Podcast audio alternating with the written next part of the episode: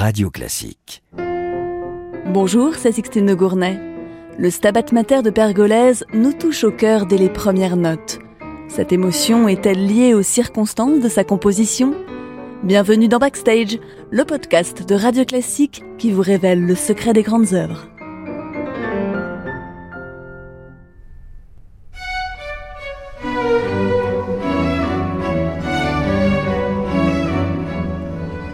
En 1735, une confrérie franciscaine de Naples, les Chevaliers de la Vierge des Douleurs, demande à Pergolèse de leur composer un stabat mater.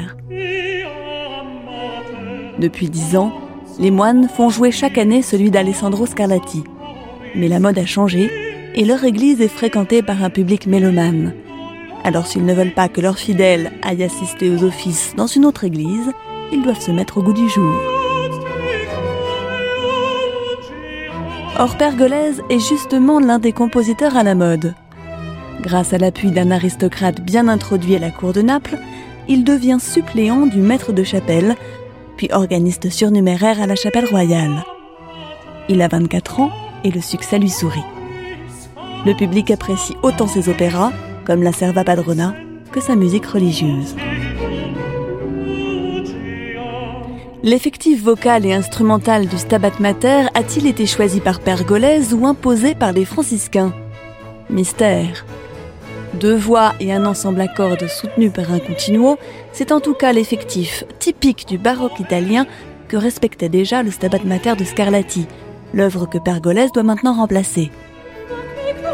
Le compositeur se réjouit de cette commande, mais il doit aussi ménager ses protecteurs, comme le duc de Madaloni, alors on décide de faire aussi exécuter l'œuvre dans l'église Sainte-Marie des Sept Douleurs, où le duc possède une petite chapelle.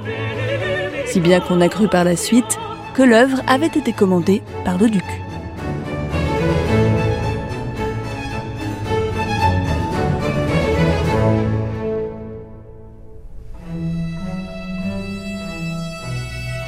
Le Stabat Mater est un texte en latin qui date du XIIIe siècle.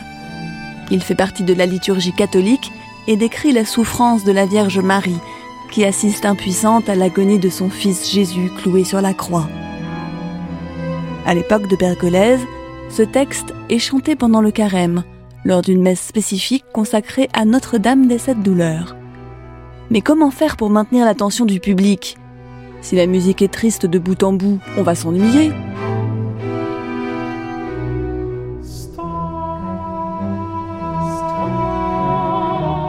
Alors Pergolèse s'inspire de deux genres musicaux qu'il connaît bien. Il puise dans la cantate le principe de la division en numéros. La succession de duos et d'airs de solistes permet ainsi d'alterner les timbres. Et pour créer une variété d'ambiance, Pergolèse s'appuie aussi sur son expérience de l'opéra.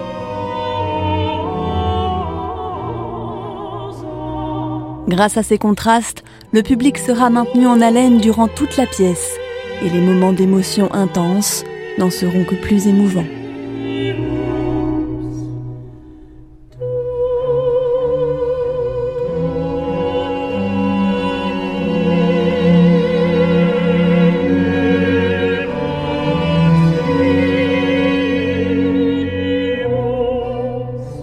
Pour composer plus tranquillement, Pergolèse s'isole dans un monastère de Capucins, à Puzzol, à 20 km de Naples.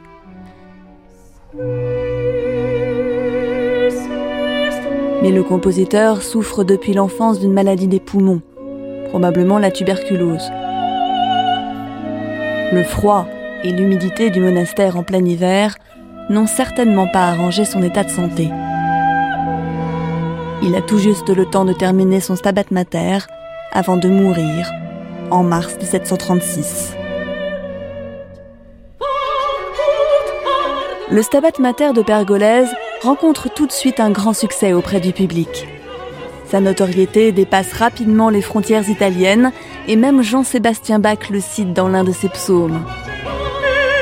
Pergolèse nous a laissé une quarantaine d'œuvres, mais ce divin poème de la douleur, comme l'appelle Bellini au XIXe siècle, est sans doute celle qui a le mieux assuré la postérité de ce grand compositeur, fauché à seulement 26 ans.